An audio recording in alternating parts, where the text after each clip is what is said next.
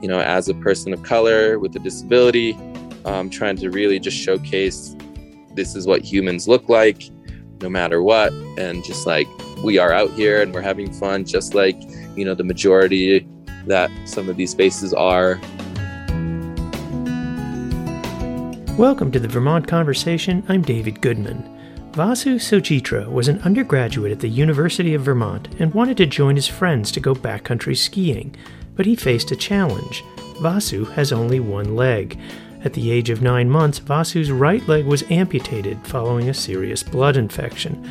So Vasu and his friends attached a snowshoe to ski poles to enable him to backcountry ski.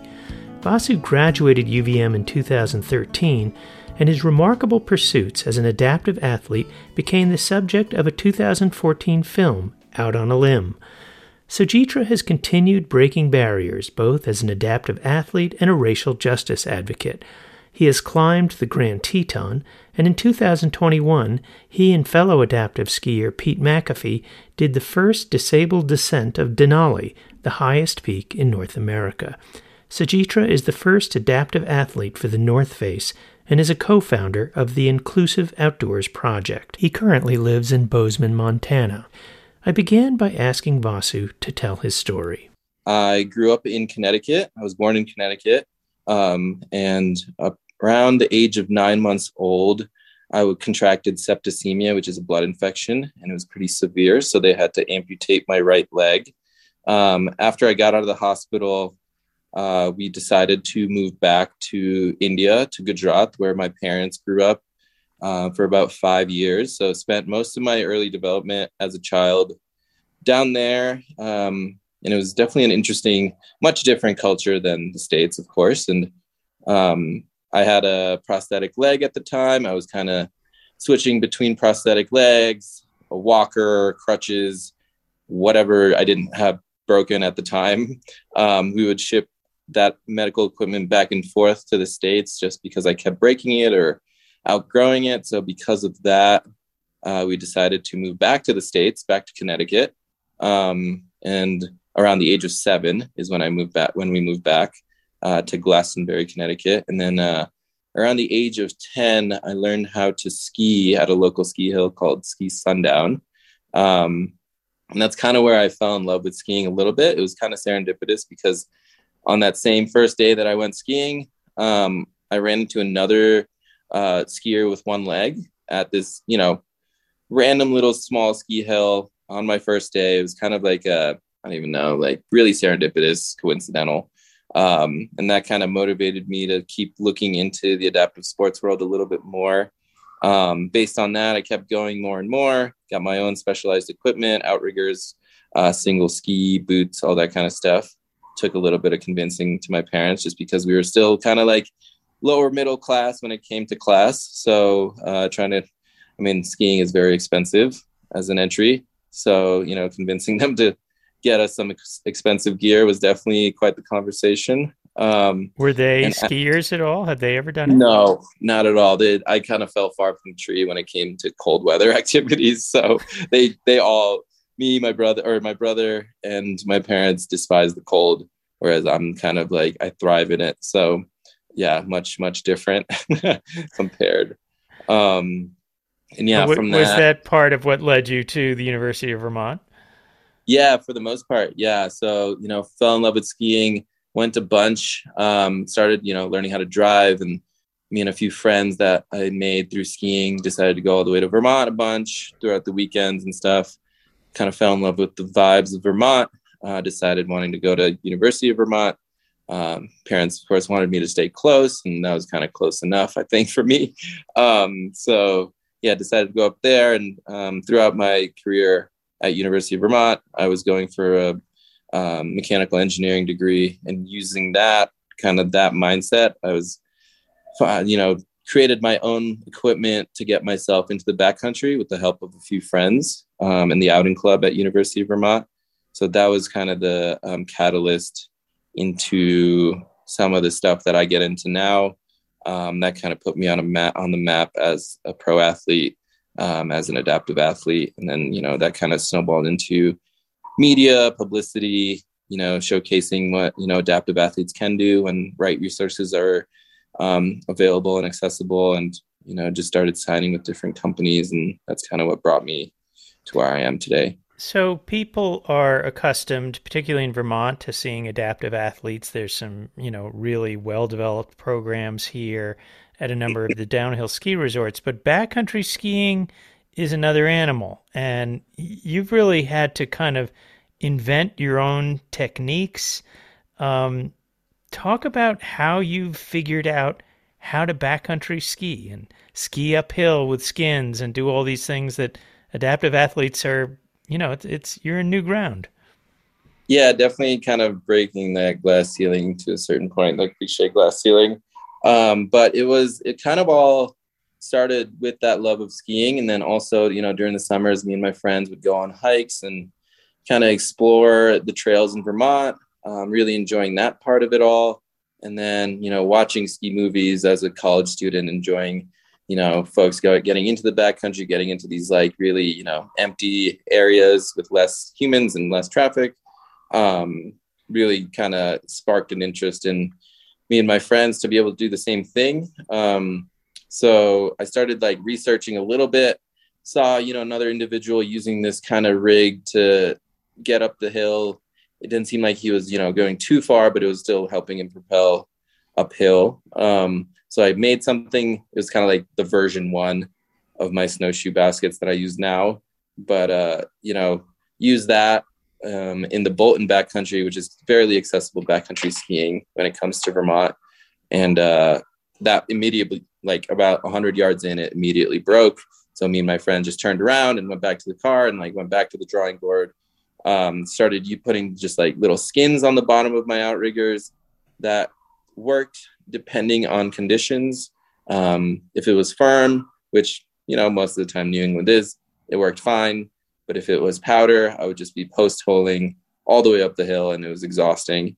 So me and my friends went back to the drawing board and started like kind of tinkering around in the outing club house at UVM and just seeing what would work to provide more surface area and finally like ran across these like snowshoe attachments extenders for msr snowshoes and just started to like figure out how to attach those to the bottom of my outriggers. And you know i've been using the same ones ever since that you know one day that we figured that out in that outing club and trying to pass it on to other adaptive athletes that are interested in getting in the backcountry as well. So it's, it was quite the little process for sure. So you're still working with the setup that you devised at the UVM Outing Club. Yeah, so I actually gave that original one to another athlete. Her name is Kira Brzezinski, and she's based out of Jackson Hole. Um, and that was kind of a like a bittersweet moment. Of course, I was like handing over my prized possession, pretty mm-hmm. much. But uh, I also made like better ones, you know, next version up uh, that work better with the newer outriggers I have. So it was kind of a you know version two, I guess, 2.0. Um, which yeah which is of course kind of the same same thing same concept but just a little little tweaked a little better for what i do. We've focused on the uphill. Is that in fact the biggest the most challenging part of backcountry skiing for an adaptive athlete?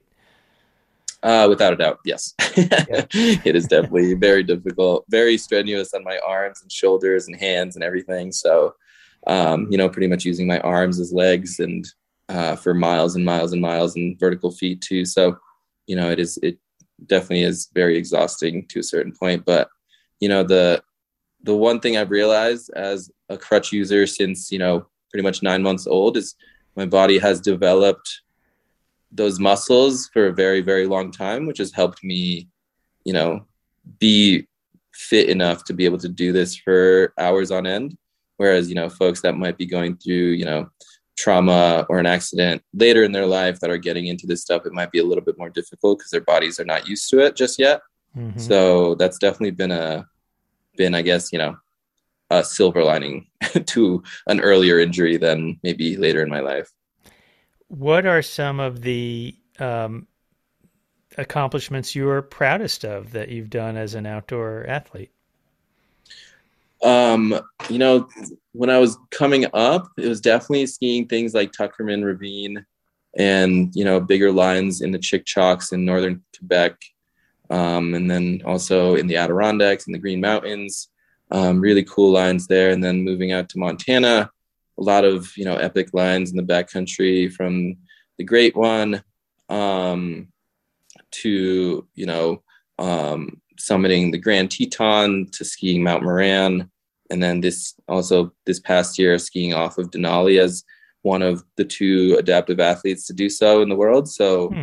um, that was that was a really cool monumental accomplishment to do with another adaptive athlete.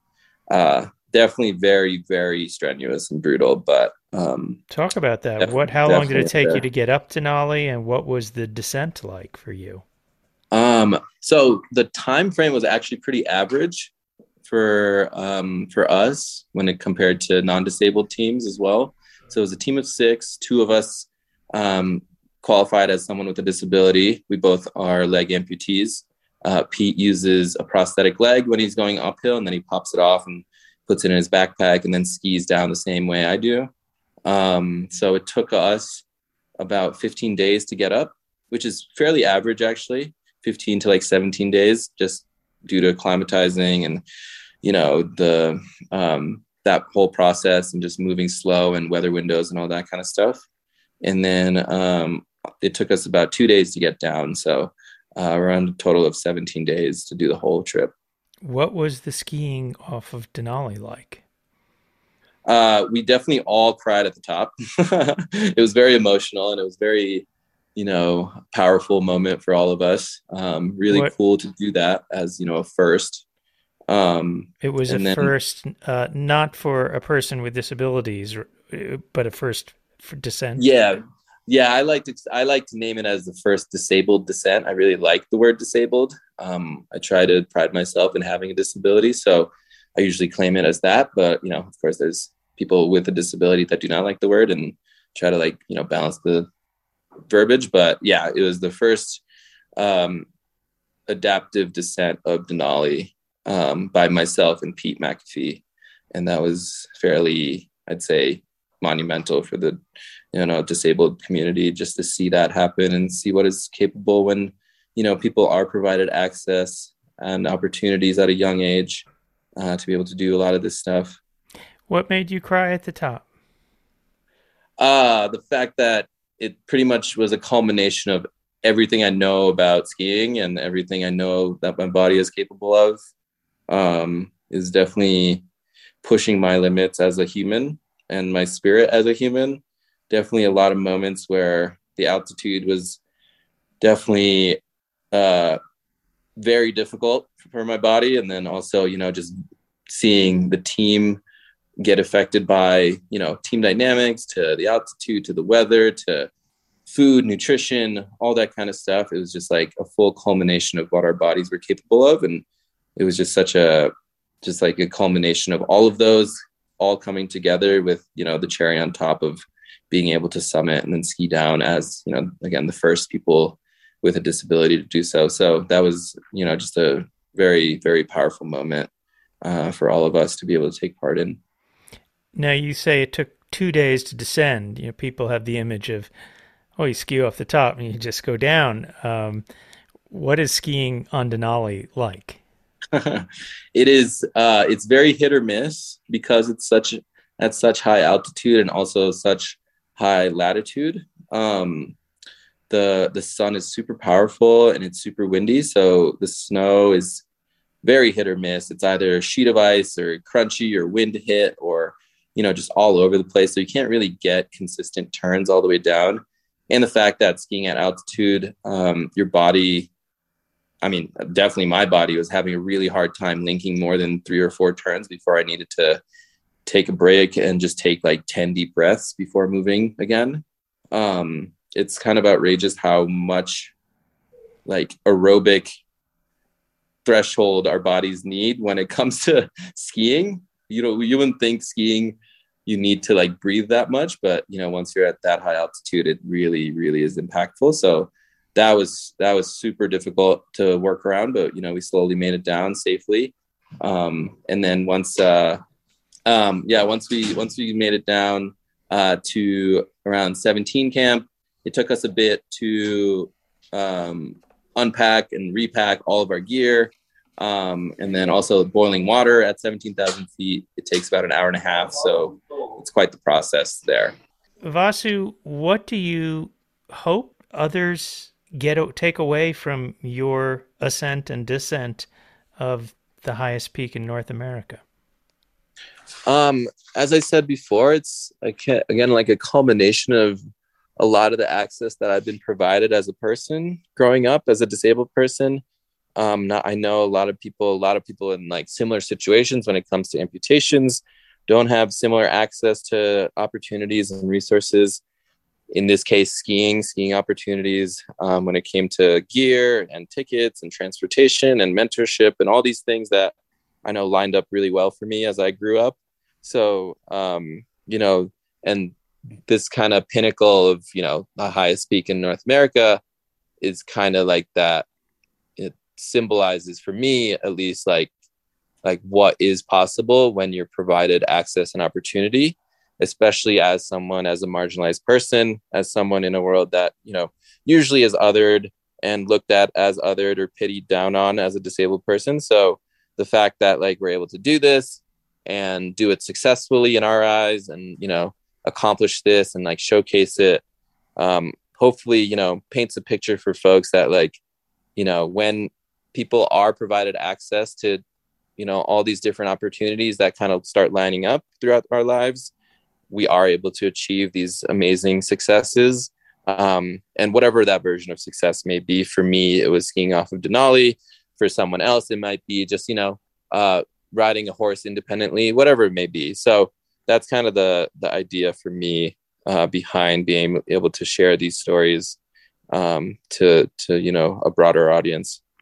Why do you embrace the term disabled uh, when so many people, you know, like to be referred to as people with a disability, not a disabled person? What does it mean to you to say you're a um, disabled um, person? Yeah, yeah, yeah, definitely. I I definitely kind of interweave the two phrasings very much so. And for me, uh, I don't think the word disabled is a bad thing. I think it's the lack of access that we have and the lack of opportunities that disabled folks have when it comes to um, living a life uh, around well-being. And that's that's just why I'm very much prideful of having disability. As long as there's going to be people on this world, there's going to be disabled people on this world. Um, but once we start normalizing disability, once we start normalizing and representing disabled people in mainstream media, in leadership, in all of these spaces, then people are going to start realizing that disability is not a bad thing. It's those, again, those lack of opportunities that many of us have had or have not have had um, that cause us to, you know, pity our disability or don't, you know, um, accept that word as much. Um, so that's that's kind of my idea behind it. Of course, that takes a lot of healing and a lot of process and a lot of internal work to be able to get to that point. But, you know, that's kind of where I'm at. And that's kind of what I'm trying to showcase other people that it's okay to be disabled. It's just not okay how other tr- people treat you when you are disabled or, you know, treat you poorly when it comes to that or the limited access that people might have.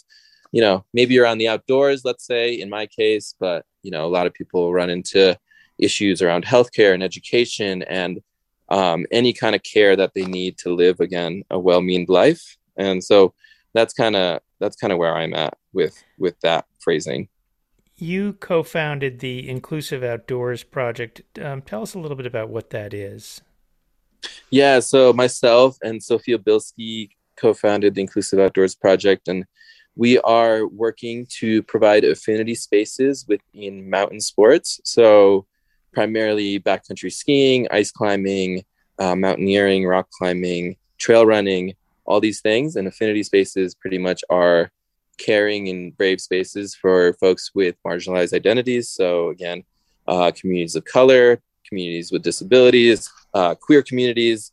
Um, so, primarily folks that have kind of been left out of the conversation um, when it comes to the you know more mainstream outdoor narrative so we're trying to create these more intentional spaces that are very much centered around these communities and getting them more involved in pretty much the sports that I love. I want people to be able to get more involved. So I'm not again the only person skiing off of Denali or you know the only disabled person on the North Face team, all that kind of stuff. So you know it's that's kind of the idea is to just expand that population and that opportunity and provide mentorship and growth for these communities that have usually been left out of the conversation. Mm-hmm. So yeah, that's that's kind of the idea. Why and what do you think it will take, and why do you think that the world of outdoor sports is so predominantly white? Um, there's been a lot of, for me, I view it as like this generational wealth and hoarding of resources and opportunities, and just not being able to share um, when it comes down to it. And people, especially based on our history of the U.S., um, a lot of marginalized folks have been really impacted and kind of secluded and redlined into their own spaces that are you know limiting opportunities and limiting these resources to learn about these spaces learn about these sports um, and activities that are not uh, in my eyes not just white sports. Um, so that's kind of um, what i think has caused it. And as we again create more intentional spaces that provide resources and opportunities for disabled folks, queer folks, uh, folks of color. Like it's, I think it's going to create more and more of a wave that starts, you know, getting more people out there, getting more people comfortable with these activities, uh, the way that they feel most comfortable with them, in the ways that they feel, um, kind of showcases their culture. Um, so that's that's been kind of you know my thought process behind why why it's been um, you know, kind of exclusive, like very exclusive. Um, and I think there's definitely a big movement to make it more inclusive. You have, you know, broken so many barriers. As you look around you now and you look ahead, which barriers are the toughest that confront you now? Um, I think actually some of the toughest ones are within our own communities and convincing them there is a problem um, some of sometimes convincing you know people with disabilities that access is the problem not our disability or like folks of color that racism is a really big issue and that's going to impact not just your livelihood but the livelihood of everyone in your community. Um, those are some of the bigger ones and that's kind of i think ones that have really impacted me the most when it comes to like my own emotions. Um, but you know it's it's a slow process. Healing takes a lot of time and energy and intentionality and creating these spaces that we can have these more vulnerable conversations with. Because you know when i take part in these adaptive sports programs or these create these clinics and opportunities for other folks it's really not about the activity at all. It's about just creating these spaces where people feel like themselves that they can share these vulnerable topics to you know create this like internal healing that might be needed to be able to again feel included feel empowered um, to you know go through the world as you know as a human instead of feeling othered. So that's the that's kind of the again idea when it comes to just not my work as an athlete but also with the programming with inclusive outdoors with building relationships with all these adaptive sports orgs and um, orgs that are impacting native and black and brown communities. So you know that's that's the intentions behind it all. And finally just uh, tell us a little bit about what you're doing now and what you see for your future what you hope to be doing and yeah um, right now i'm kind of balancing some pro athleticism and creating marketing and media around representation you know as a person of color with a disability um, trying to really just showcase this is what humans look like um, no matter what. And just like we are out here and we're having fun, just like, you know, the majority that some of these spaces are. Um, and then also with that, trying to get more folks out there um, with the Inclusive Outdoors Project, just trying to provide more clinics within the sports that I love. And I want to share those opportunities with folks.